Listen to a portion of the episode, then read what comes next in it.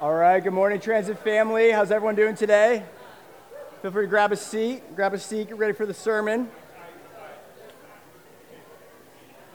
If you can hear me, clap once. If you can hear me, clap twice. Amen and amen. All right. Well, hey, if I haven't met you yet, my name is Nick. I'm one of the pastors here at the Transit Church. And as this slide shows, we are continuing uh, what I have really enjoyed a sermon series I've enjoyed. I hope you've enjoyed it. A sermon series on the voice of God entitled He is Not Silent. Uh, hearing the voice of God. And so uh, today we are talking about the direction of God's voice. If you were here last week, we looked at the diversity of God's voice. If you were here last week, quick recap, we just looked at the various ways that God speaks uh, to and through his people as revealed in his word. If you do not get, if you do not get a chance to listen to that sermon, please listen to that uh, sermon. There are three testimonies that were shared uh, from the stage. Um, and we're going to have three people share testimonies again today about how God has spoken to them or spoken through them.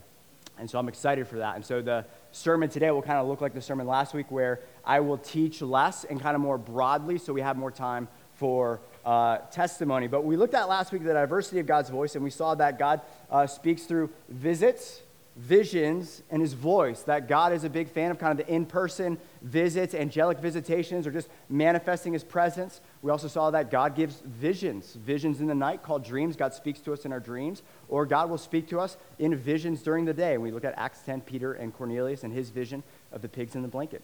And we all get bacon because of that, and the Gentiles got the gospel. More important than bacon. Um, and, uh, and also, we saw that God speaks through his voice, his audible voice that can be mistaken, what we saw with Samuel, for human voice, and, and also the, the internal prompting, his internal voice, the internal prompting of the Holy Spirit inside the life of the believer. So today we're looking at the direction of God's voice, and we're um, seeking to ask and answer this question To what end, what I mean by the direction of God's voice is, to what end or purpose does God speak? Why does God speak? And to answer that question is actually found in another question. And the question is this well, who does God say we are? Once we know who God says we are, then we'll answer the why he speaks to us. Question stated differently once we know what God speaks over us, then we'll understand why he speaks to us. And so, um, let's show the slide of the, the contact here. If you ever meet somebody new, you know that if you're an iPhoner, you, you, you recognize this, right? You pull up your contacts and say, hey, give me your name and give me your number. And so you get their name, their last name, maybe their phone, their email, whatever. But there's this section here, right here, called company, right? And you all know, as well as I do, that there's a lot of funny things you put here for company, right? And what you're doing in that moment is you're saying, you're reminding yourself, like a person probably doesn't have a company, they're just someone you met, but you're, you're, you're, putting some additional info of how did I meet this person? And therefore, why would I speak to them? Right? And so this uh, week, past week, past Friday, um, I felt led to, to go to Wakefield Skate Park. Any, any skateboarders out there? Anyone kind of rumble and tumble with the pastor? Okay, I got one. Okay. So Wake, Wakefield, uh, Wakefield Park recently just redid their skate park. It's amazing. Um, so pray for your pastor so he doesn't die. Um, but anyways, I go to the skate park last Friday, and there's two other guys there. And um, we start talking and hanging out, and they're in their mid 30s. And they are dads with kids my age. And I was like, this is insane. Like, we're, we're, we're skating dads, skateboarder dads. This is like, it's like a revolution, you know? And, uh, and so we got, we got uh, you know, I got their contact info. I was like, yo, hit me up whenever you go. And the skateboarder dads always try to go when the cool high schoolers aren't there. So, like, they're like, hey, we go like on sunrise, we go at like 6 a.m. in the summer, you know, get before all the cool kids get there and whatever. So uh, guess how I save them? Guess what I put in company, right? Skating dads, right? Like this is this is the new the new group I got. Okay, pretty cool. Uh, don't worry, you're not going to see me up here with like cool tattoos and, and all that stuff. All right, but um, the reason I share that is this. What I'm getting at with this is this. According to Scripture, if we were to just continue in this illustration that I'm sharing to open up my sermon, when God pulls up your name on his iPhone, your contact, if you will, there's a whole lot in that company section that he speaks over you of how he came to know you and why he wants to communicate to you. The entire New Testament essentially is just God speaking a new identity over us because of what Jesus has done for us. The beloved of God, a holy nation, a royal priesthood, the bride of Christ.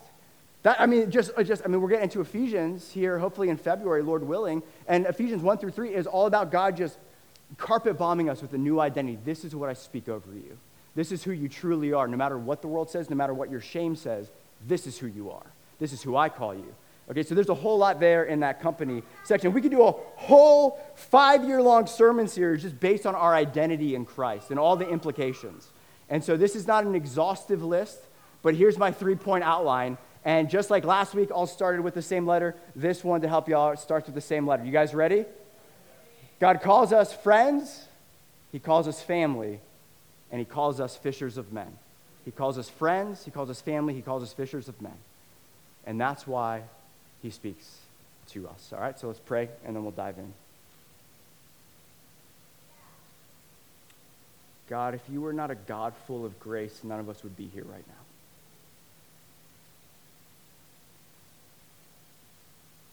There's a name full of grace, a God full of grace.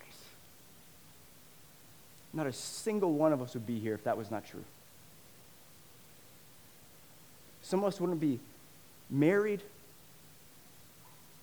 Some of us wouldn't even be alive right now if you weren't a God of grace. So we come here, we posture our hearts, and we realize this is the greatest honor and privilege of our lives. You inviting us the likes of us to draw near and worship you because you enjoy our company. The love of God shown to sinners in Christ Jesus, you, you bring us near. Those who are far off are now brought near in Christ Jesus. You are a God of grace. That's why we're here. And so, would you be magnified today, God?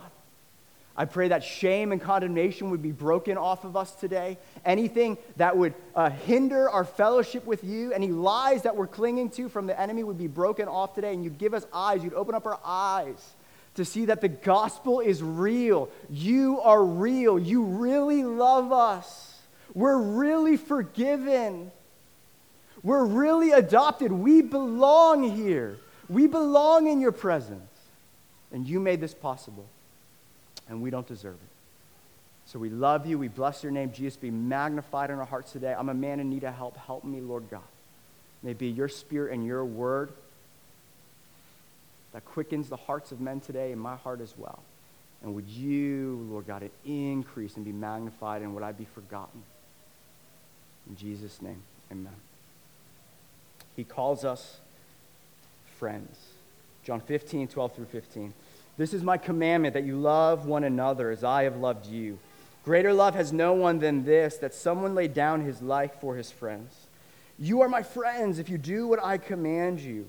No longer do I call you servants, for the servant does not know what his master is doing, but I have called you friends. For all that I have heard from my Father, I have made known to you. If you've been a Christian for a while, you know this is uh, the famous upper room discourse, John 13 through 17, one of the most beautiful passages in the Gospels, especially the Gospel of John. And this is kind of Jesus' deathbed message before he's betrayed and goes to the cross. This is kind of the final things that he's going to say to his friends before his friends all abandon him and, and, and, and, and betray him, if you will. And in this upper room discourse, Jesus kind of rolls in a flashbang and drops a, a new identity bomb on the disciples who have followed their rabbi, their teacher, that they know is the Christ, the Messiah, the Son of God, that they're not worthy to follow. And Jesus says this I no longer call you servants, I call you friends. I call you friends. And what Jesus is saying there, the illustrations he, he uses essentially this is, is servants are kept at arm's length relationally. Servants don't know kind of uh, the conversations that you're having with, with, with your boss or, or the CEOs are having with one another. They're, they're kept at arms length. you stay over there. You have no right to me. You have no right to a relationship with me. Friends are brought close, friends are brought near, right? That's what Jesus is getting at. And if you were to ask, if I were to ask you, hey, who, who are your friends? Like we're grabbing coffee, and I'd be like, man, tell me who your top three friends are. You wouldn't go to Facebook and be like, okay, well, these three people liked my post, so these are my. No, that's not Facebook friends. You would, you would have some metrics, right? And, some, and two that probably, many metrics out there of, of who your friends are, but two metrics you would use would be one, unfiltered access. Who have you given unfiltered access to you? Like, hey, this guy can call me anytime about anything, and it won't bother me. It's welcome. It's welcome. Unfiltered access. You can call me anytime, not a, not a hesitation. That's a friend, right? Unfiltered access. That's one. That's one if you're, you're wondering, you know, uh, uh, who, uh, who your friends are. And then secondly, it's not just unfiltered access and the consistency of communication that brings about, but the second one is the depth of communication. The depth that the person knows you and you make yourself known to that person. True friends know you better than anybody else. Why? Because you've allowed them to. And this is what Jesus is saying in verse 15. He says, I, this is what he's saying to his disciples I've told you all that I heard from the Father. I have not kept anything back that the Father has told me. I've revealed it to you, I've spoken it to you, and I've brought you near. Uh, Tim Keller, in one of his amazing books, eh, let me recommend a book. Anything Tim Keller has ever written, go read, all right? That's my book, blanket book recommendation. And so Tim Keller has this beautiful line where he talks about the gospel and what Christ has done, and how we see this divine dance in the Trinity, the Godhead of eternity, for, for all of eternity, uh, loving one another, delighting in, in one another, glorifying the other, right? We see this beautiful divine dance, and Tim Keller says, and we get invited into that divine dance. We get invited into that because of what Jesus has done. And so it begs the question why would you give someone unfiltered access to your life?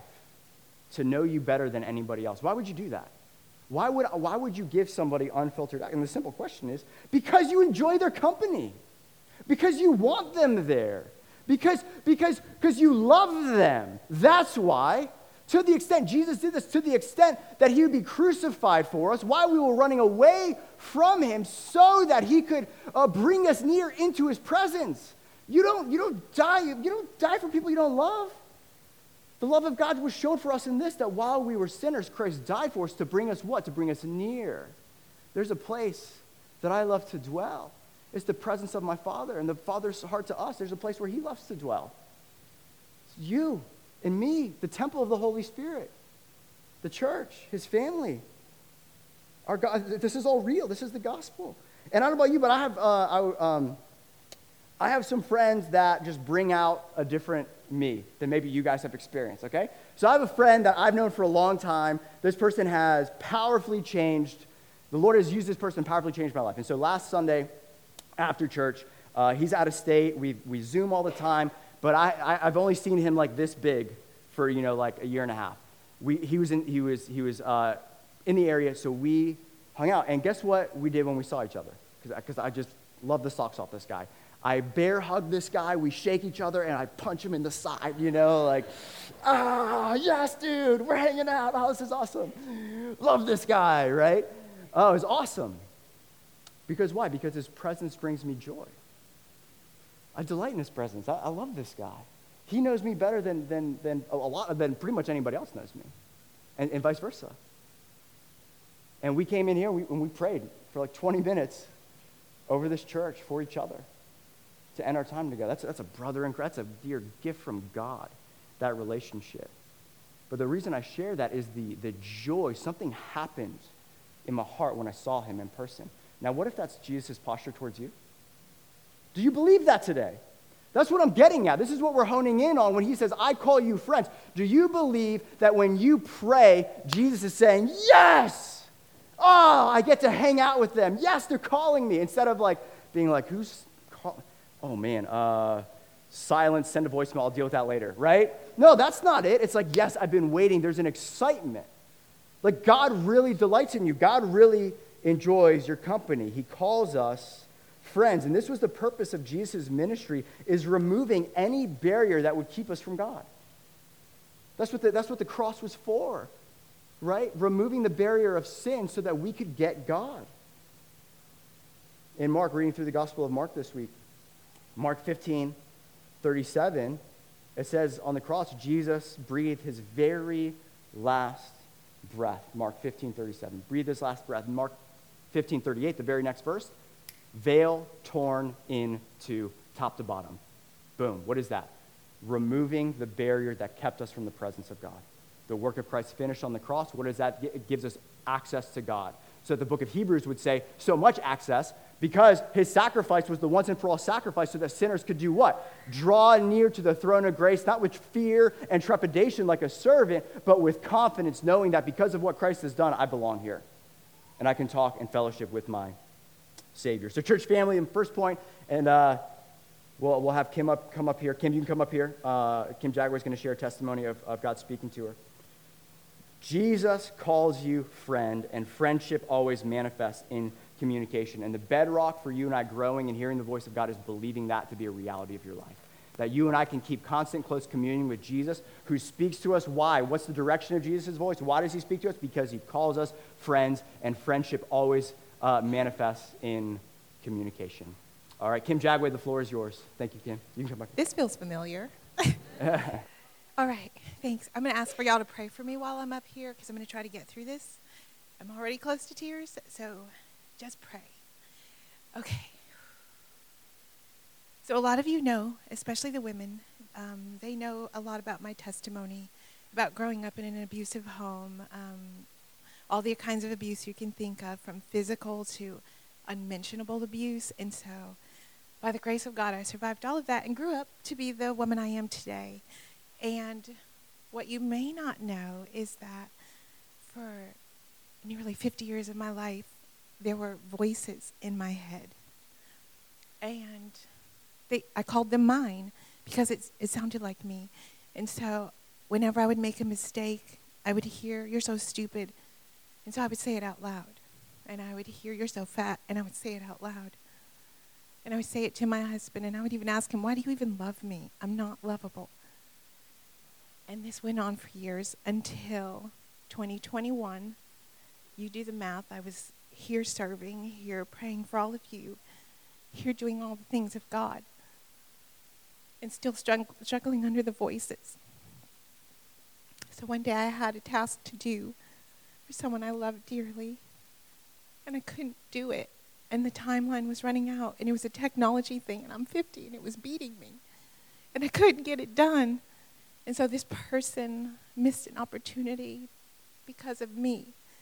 And so the voices ramped up and they said, You're a failure. You let people down all the time. So you might as well kill yourself. And so in 2021, I got in my car and I had a picture in my head of what I was supposed to do. And so I started accelerating and I picked up speed because I needed it to be certain and final. And so, as I was driving, I started barreling towards an intersection. And yards before I got to the intersection, I heard a voice, an audible voice, and the voice said, That's not you. And I was like, Who said that? And so I was shaking, and like the voice it was so loud, but it didn't, it sounded, can't describe it, it, it went through me. And so I slammed on the brakes and I, I knew I was supposed to pull over, so I pulled over into a shopping parking lot and I got out of the car because I was like, I had planned to go one way, but I'm not going with whoever's in the back seat because that was not the plan. And so I got out and I looked in the car and there was no one in the back seat. And so I sat there and then I just started weeping because I felt like someone was in the car and it felt like love was in the car. And I said out loud, That's not my voice. And I knew for the first time in my life it wasn't my voice. And as I sat there praying about this, I just started, I just was led, like it, the words were being pulled out of me. You know my voice. My sheep know my voice. And so I, I prayed and I said, I know your voice, Jesus. I know your voice. And then I just started praying, Forgive me, forgive me for all the times I've repeated what this voice said. Forgive me for all the times. And that night started my journey to healing. And that night was the first night I realized that because it sounded like me didn't mean it was me. And so that night I started on a journey to freedom, and that's where Kristen came in, and they walked me through um, some freedom steps. A lot of people call it deliverance, but for the first time in my life, I was free. I found my way out, and all because the voice of Jesus spoke in the darkness, and he called me loved, and he set me free. My gosh. Thank you, Kim. Thank you, Kim. Let's hear one more time for Kim. I'm encouraged to share that.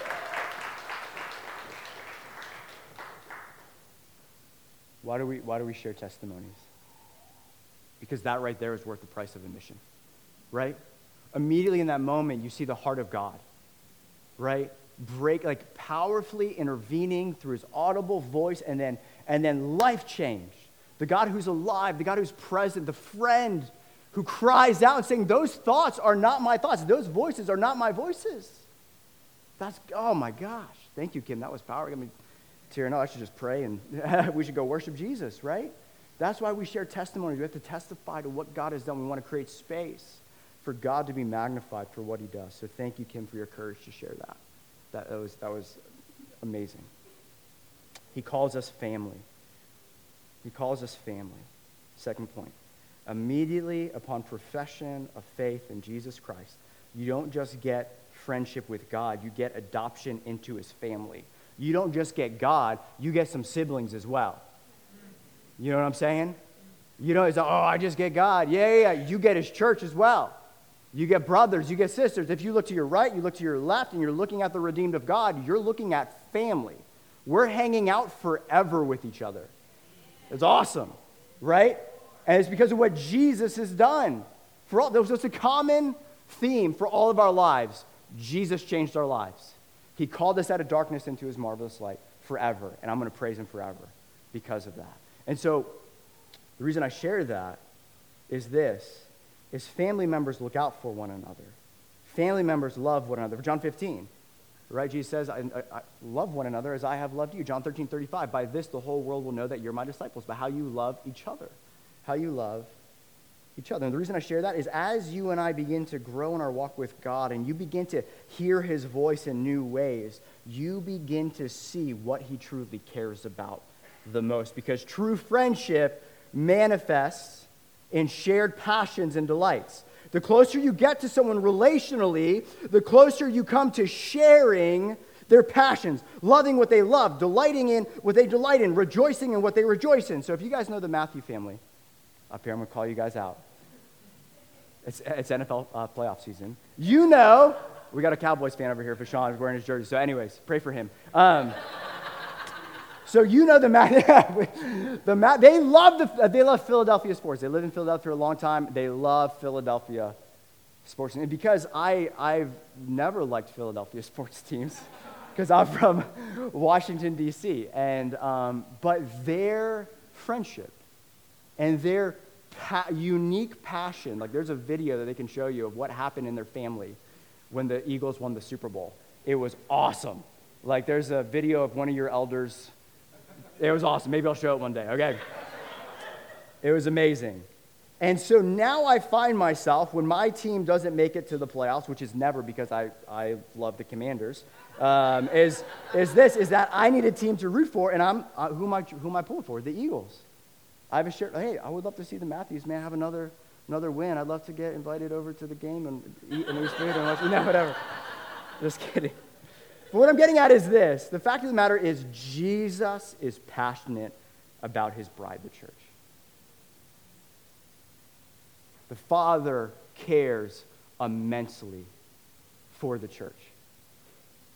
And there's a lot of news articles, podcasts, you know, trending right now about how the church is this, the church is that, the church did this to me, the church is that. It's like, hey, we're talking about somebody else's bride. Let me check our hearts. Jesus cares immensely about his bride. We should care. We should share that same passion. We should share that same passion. John 15, the passage we just read, Jesus calls Peter friend. He says, I call you friend. Peter's about to deny him three times. And Jesus called the shot. You're going to deny me three times. You're my friend. John 21, after all that, post resurrection appearance, shore Galilee, Jesus is there in resurrected glory at the shore, prepared a meal, and he's talking to Peter and the disciples. And he's talking to Peter, and he says, Peter, do you love me? And he goes, You love me? Feed my sheep. Peter, do you love me? You love me? Tend to my sheep. Peter, you love me? Three times. Feed my sheep. If you love me, you'll love what I love. You'll take care of my bride. You'll shepherd them. You'll feed them. You'll guide them. You'll care for them. If you love me, your, your love for me is shown in how you love your brothers and sisters in Christ. And so, with that said, uh, I'm going to show a slide. It's really, it's a really profound slide, really epic slide. Uh, pull up that CG slide. Sorry, I was trying to build it up. Uh, there's just a map with all of our community groups here. So if you're visiting and, and, and been coming for a few weeks and you're going to call this church, uh, Lord willing, your, your church home or whatever, and you want to get plugged in to our community group ministry, you can pull out your phones, take a picture of this. All this info is on our church website.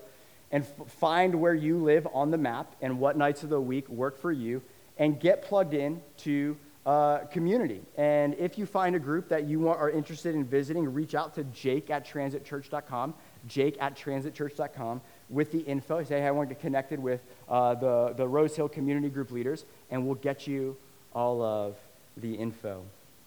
But what I want to challenge us with is this is um, it's impossible to obey and follow jesus in isolation it's impossible to obey and follow jesus when we isolate ourselves from his church because there's like a million one another's in scripture and so to follow jesus to love him means that we're going to be committed to loving one another meeting each other's needs uh, carrying each other's burdens, so on and so forth. So, shameless community group plug. We're meeting back in our groups this winter cycle. Get plugged in if you're not plugged in.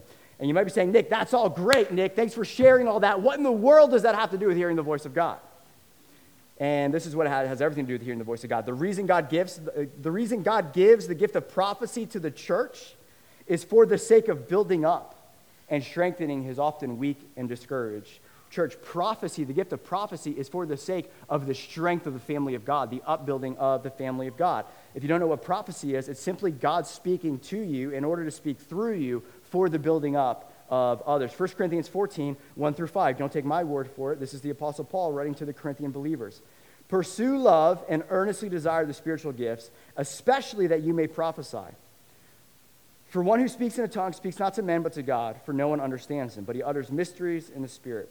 On the other hand, the one who prophesies speaks to people for their upbuilding and encouragement and consolation. The one who speaks in a tongue builds up himself, but the one who prophesies builds up the church. Now, I want you all to speak in tongues. Did you guys see that? Whoop, stop right there. That was in my words, Apostle Paul to the, to the Corinthian church. I want all of you to speak in tongues, but watch this, it goes a step further, and I want even more all of you to prophesy.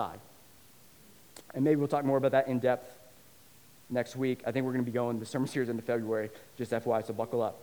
The one, who the one who prophesies is greater than the one who speaks in tongues, unless someone interprets. Why? Why, Paul? Why? So that the church may be strong, so that the church may be encouraged, so that weak brothers and sisters can, can have, can have uh, uh, someone come alongside them and pick them up. That's what this is about, helping us run the race of faith. And so notice here in 1 Corinthians 14 1, Paul never says to just pursue the gifts of the Holy Spirit. He doesn't say just say earnestly desire the spiritual gifts, the manifestations of the Holy Spirit, just chase after. He says this. He says, no, no, no, pursue love. Pursue building up the church. And, and, and here's, here's, here's the, the one-to-one correlation he's making. If you want to pursue loving the church, you have to pursue the spiritual gifts. You have to, because, because those are God's tools for you to build up and strengthen the church. They're, irre- they're, they're irrevocable. He's saying pursue love, and if you truly want to love and see others built up, then you're going to want to grow in learning and to hear the voice of God for other people. That, I mean, that's, that's in the text. I'm preaching God's word to you. That's 1 Corinthians 14.1. Pursue love earnestly desiring the spiritual gifts, especially that you may prophesy. Three times in 1 Corinthians 14, earnestly desire the spiritual gifts, earnestly desire the spiritual gifts, earnestly desire the spiritual gifts. Three times in 1 Corinthians 14, so that the church may be built up, so that the church may be built up, so that the church may be built up. Often, when we're, when we're new to trying to hear the voice of God and we hear these testimonies about audible voices or dreams or visions, we pray like this God, give me a vision. I want the angelic visitation. I want a dream. I want the audible voice. Give me something like that, right? That's our, anyone pray, like, I'll, guilty as charged, all right? You're like, no surprise there. All right. what that is like is this, is me going to God and saying, God, I want tools. I want really cool tools. I want like a miter saw and a hammer drill and like the brand name like Kobalt, DeWalt, like the, the cool stuff so that when people walk into my garage, they just see these shiny tools everywhere. And I get to say, this one does this, this one does this. And instead of that being the prayer we should pray, God wants to know do you, do you have any interest in building something? Do you, do, you have any, do you have any business getting calluses on your hand, doing some, some hard, hard work? Because if you don't, I don't give you tools. Because I can't trust you with them, because you don't know what purpose they have give you a nail gun? I, I uh, went to my pop's. My, my dad owns every tool that was ever made, and it's all black and yellow. He's a DeWalt guy. And so I had some home stuff I needed to do, and so I called him up a couple weeks ago, and I got some tools, and I have a nail gun, and I brought a nail gun back to my house, and, and full, I mean, I put it on kind of a, a, a stand that was accessible to one of my kids. Nothing happened. Just, I saw him. I saw it. Okay. Nobody calls CPS. And so all of a sudden I see my six year old go, Whoa, that's cool. And start reaching. I'm like, Don't touch that, you know? Because all of a sudden you're seeing, ta ta ta ta ta ta, you know, like, and often that's, and, and often that's how prophecy just is just trashed and destroys the church. Because, because you know, traveling prophets want to come in and just drop bombs on con- uh, congregations, but they have no love for the church. They're wolves in sheep's clothing. And they, they completely miss the purpose of New Testament prophecy when it's crystal clear. It's for not to tear people down, it's to build them up and to strengthen them. Tools. Hey, this nail gun, that will, that'll, that'll strengthen some boards, right? This saw, yeah, it might cut, but it's going to build something beautiful. And so the Lord's not after, do you want tools? The Lord's after, hey, do you want to partner with me to build something beautiful? That's what he's after. That, so, so we got to pursue love before we ever pursue the gifts. And if we're going to pursue the gifts, our thinking has to be this Lord, don't give me like a cool story or whatever. Lord, who's weak and struggling right now that needs encouragement? Lord, how can you use me to bless somebody else and change their life? God, would you give me a dream? Would you, would you give me a vision? Would you, would you help me to hear your voice so that uh, uh as I've been on the receiving end of my life being changed by people who've shared uh, things that God clearly put on their heart, would you use me to do that? And so, what I'm getting at is God calls us family. He calls us sons, He calls us daughters. And because that, He will still speak to us, to speak through us, so that we can love one another and build the church up. One of my favorite things to do, and I'm going to call up Jeff. Jeff Samuel, come on down. Um, I'm like Bob Barker up here. Come on down. I'm sorry. Um, so, uh, uh, when my daughters are having maybe like a rough go, let me say my four year old Steffi's like crying in her room and my two-year-old buddy, who's, who's kind of, it's cool, two years cool, is, a, is a cool year because your, your little man's like starting to like process stuff and understand what's happening. So I'll tell, I'll tell my little guy, I say, hey, hey, Nick, go into Steffi's room, hug her and pat her on the back, okay? So he'll go, go over there and hug her and pat her on the back, strength and her. And I was like, that's prophecy in the church. It's the father speaking to the son to go encourage the daughter who's having a rough go to build her up, right? It's beautiful. Okay, so with that said, Jeff has a cool um, a testimony that he wants to share about the prophetic being used to build up another believer while in.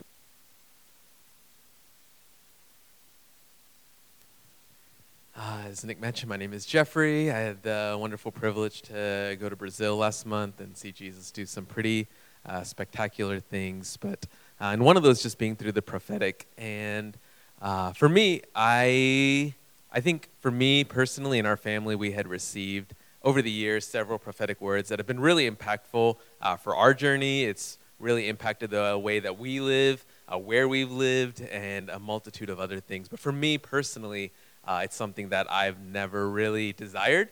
uh, even though 1 Corinthians 14 is pretty clear there. I feel like just growing up, uh, I saw it abused quite a bit, uh, just in prophetic words that were spoken. Uh, that didn't align with uh, pursuing love. And so, for me personally, that's something that I had never desired.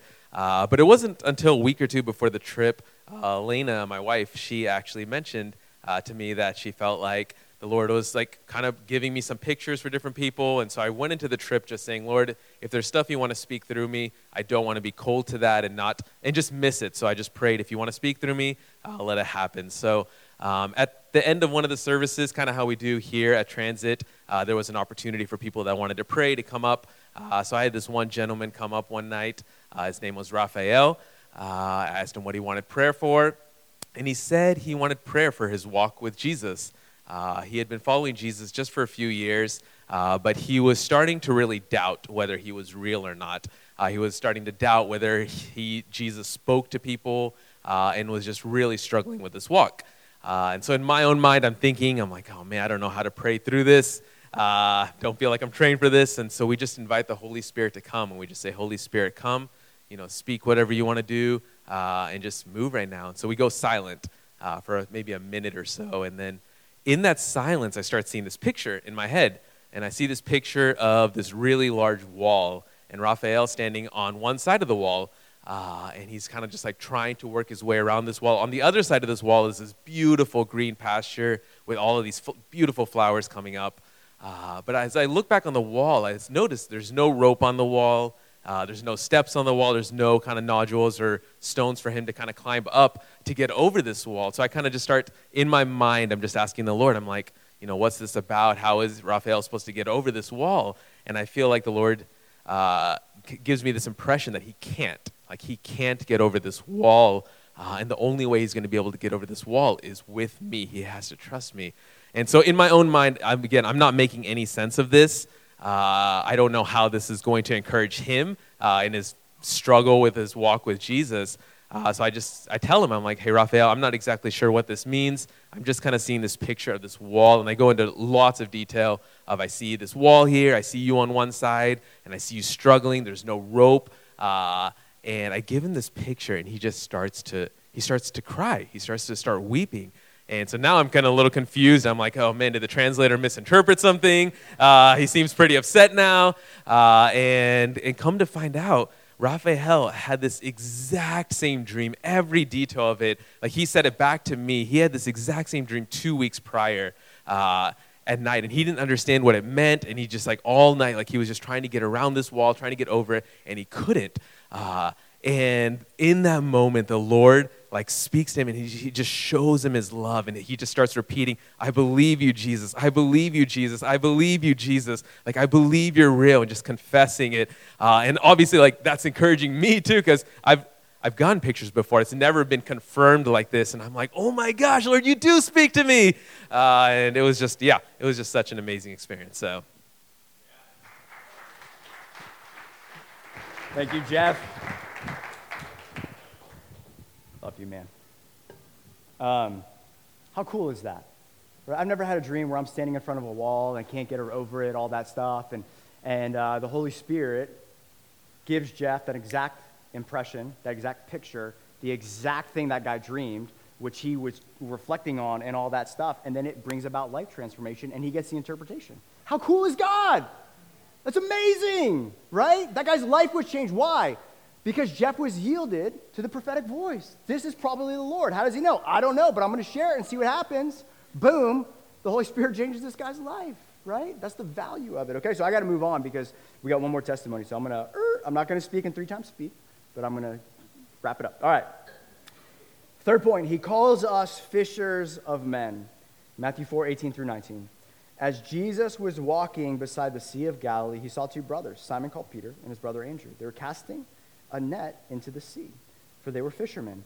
Come and follow me, Jesus said. He didn't stop there. Not just about us and Jesus. He didn't stop and say, Come and follow me. And then he says this, and I will make you fishers of men. I will make you fishers of men. So what we see there is in, if, if we are a follower of Jesus, we will, under the grace of God, by the empowerment of the Holy Spirit, be prayerfully, actively, intentionally making uh, fishing for men. Fishing for men. And if you've ever met an avid fisherman, anyone here? I got av- any avid fishermen here before I say, okay, oh, sorry, okay, I'll, be, I'll go easy. I'll go easy on you guys, Don.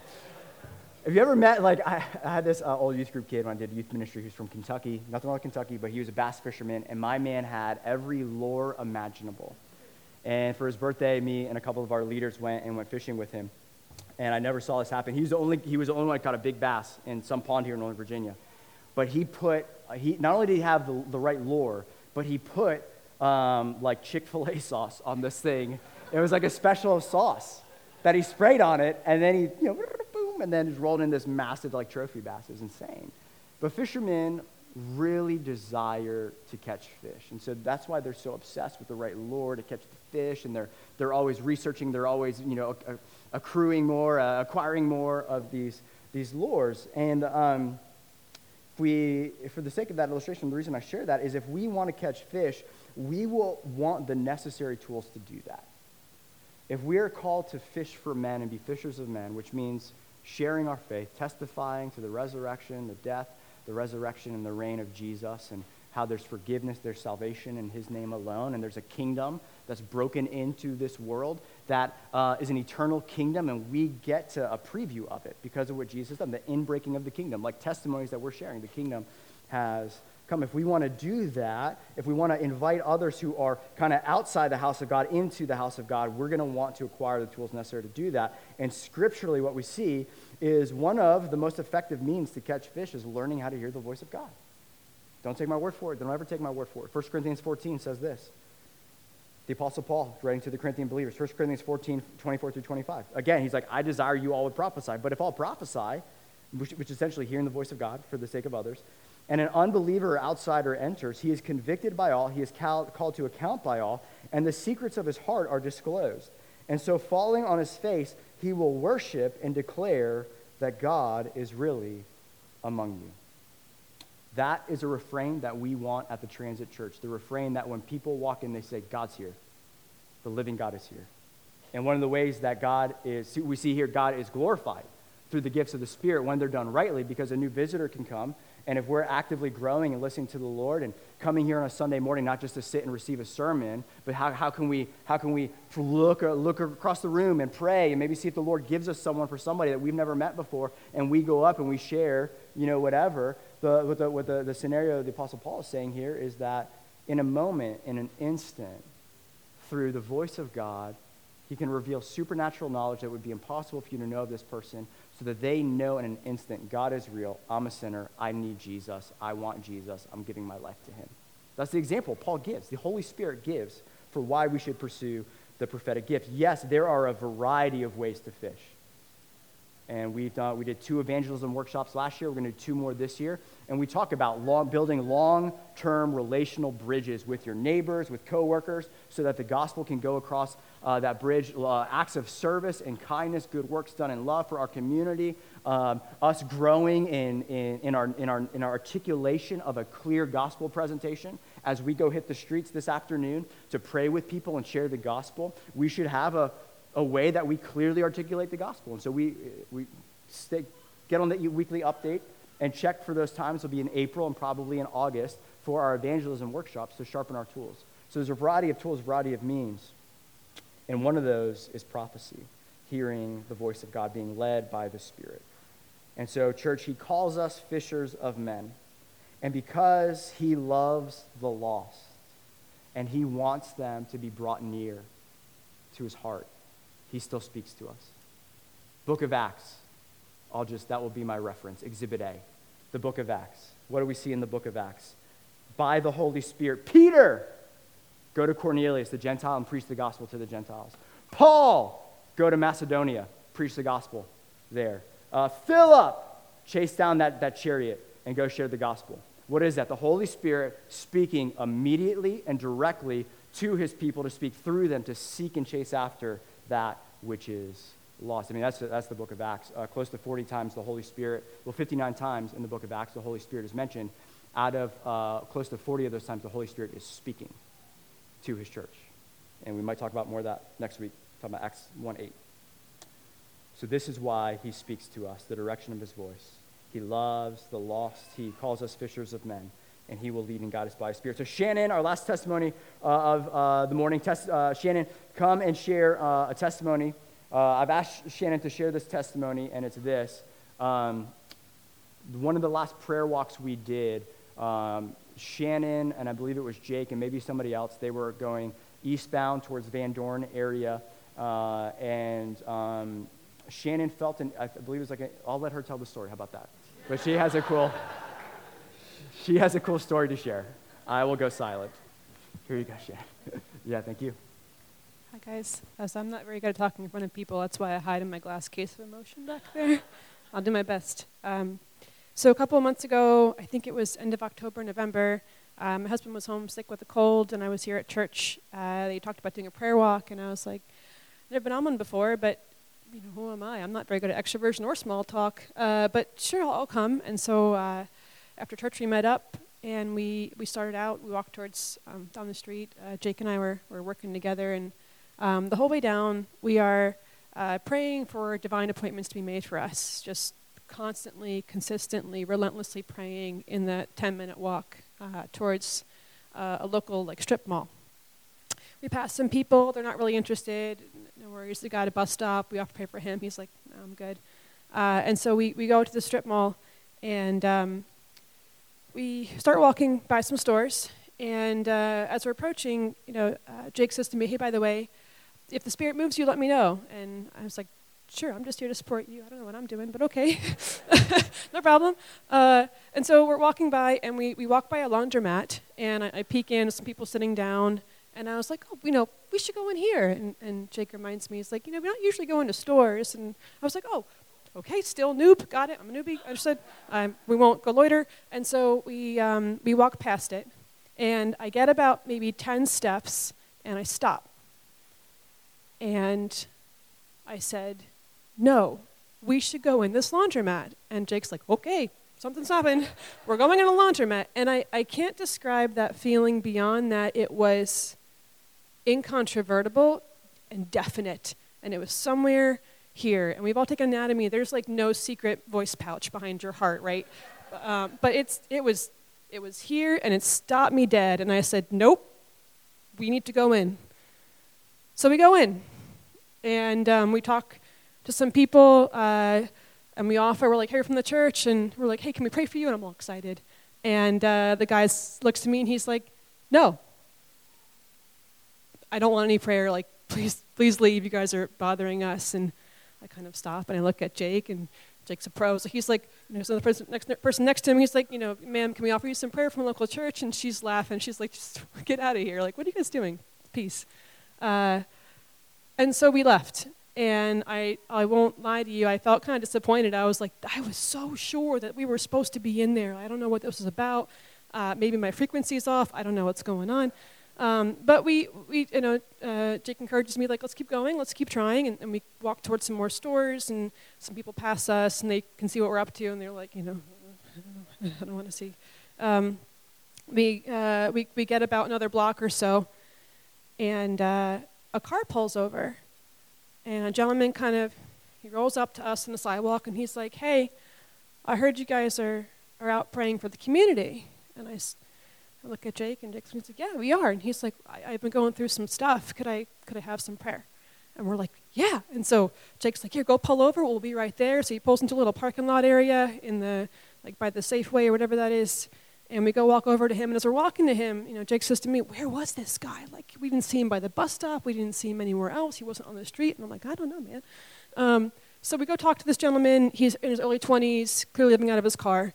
Uh, he's had some hard times. Turns out he's unemployed, involved in an employment lawsuit. His name is Trevor. And Trevor shares a story with us, and we listen to him for some time and offer him some prayer. We, we give him a big hug, and we give him our phone number, like, hey, if you ever want to come and, and pray with us. He had uh, heard of God, but had been some time, I think, since he had communicated with him directly. And so it was a really powerful experience uh, to pray with Trevor and to hear his story.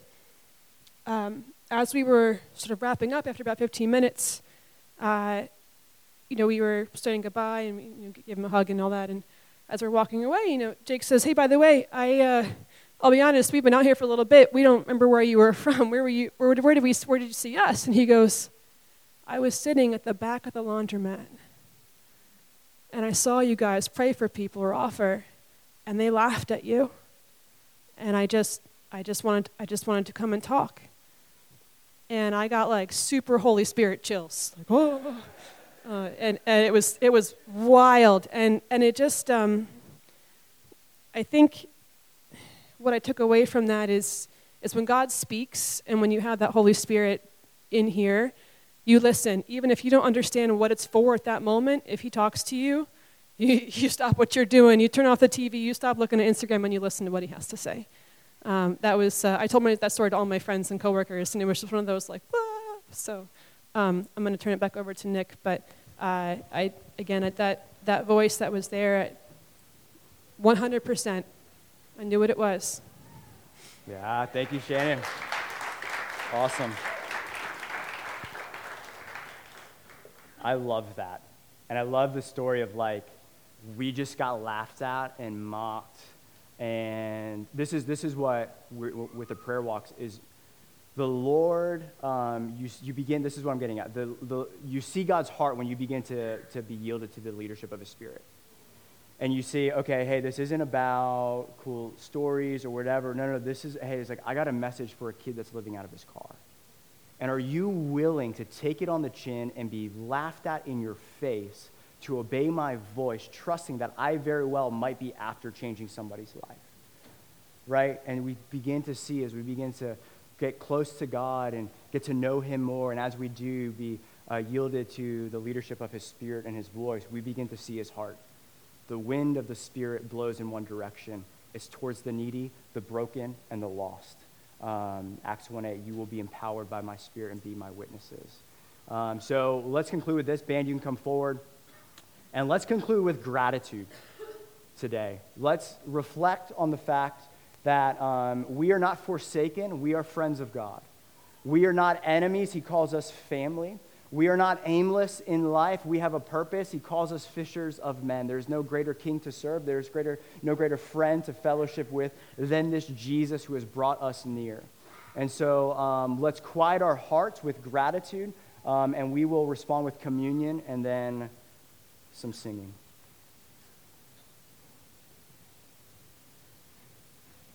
Father, we worship you. We love you. Your ways are not our ways. Your thoughts are not our thoughts, God.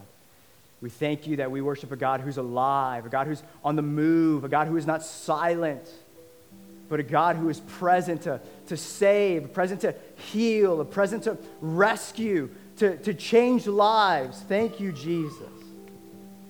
So, God, we come before you grateful. Thank you that you call us friends. Thank you that you've given us access to your throne room. Thank you that you've given us access, Lord God. At any time, with anything we're wrestling with, God, we can come to you just as we are. And I pray that that would happen today, Lord God. Before we celebrate um, communion, God, and remember the work you've done on our behalf, Lord God, would we just reflect on the lengths and the heights and the depths you've gone to bring us close, Lord God. So we love you and we bless your name. In Jesus' name, amen.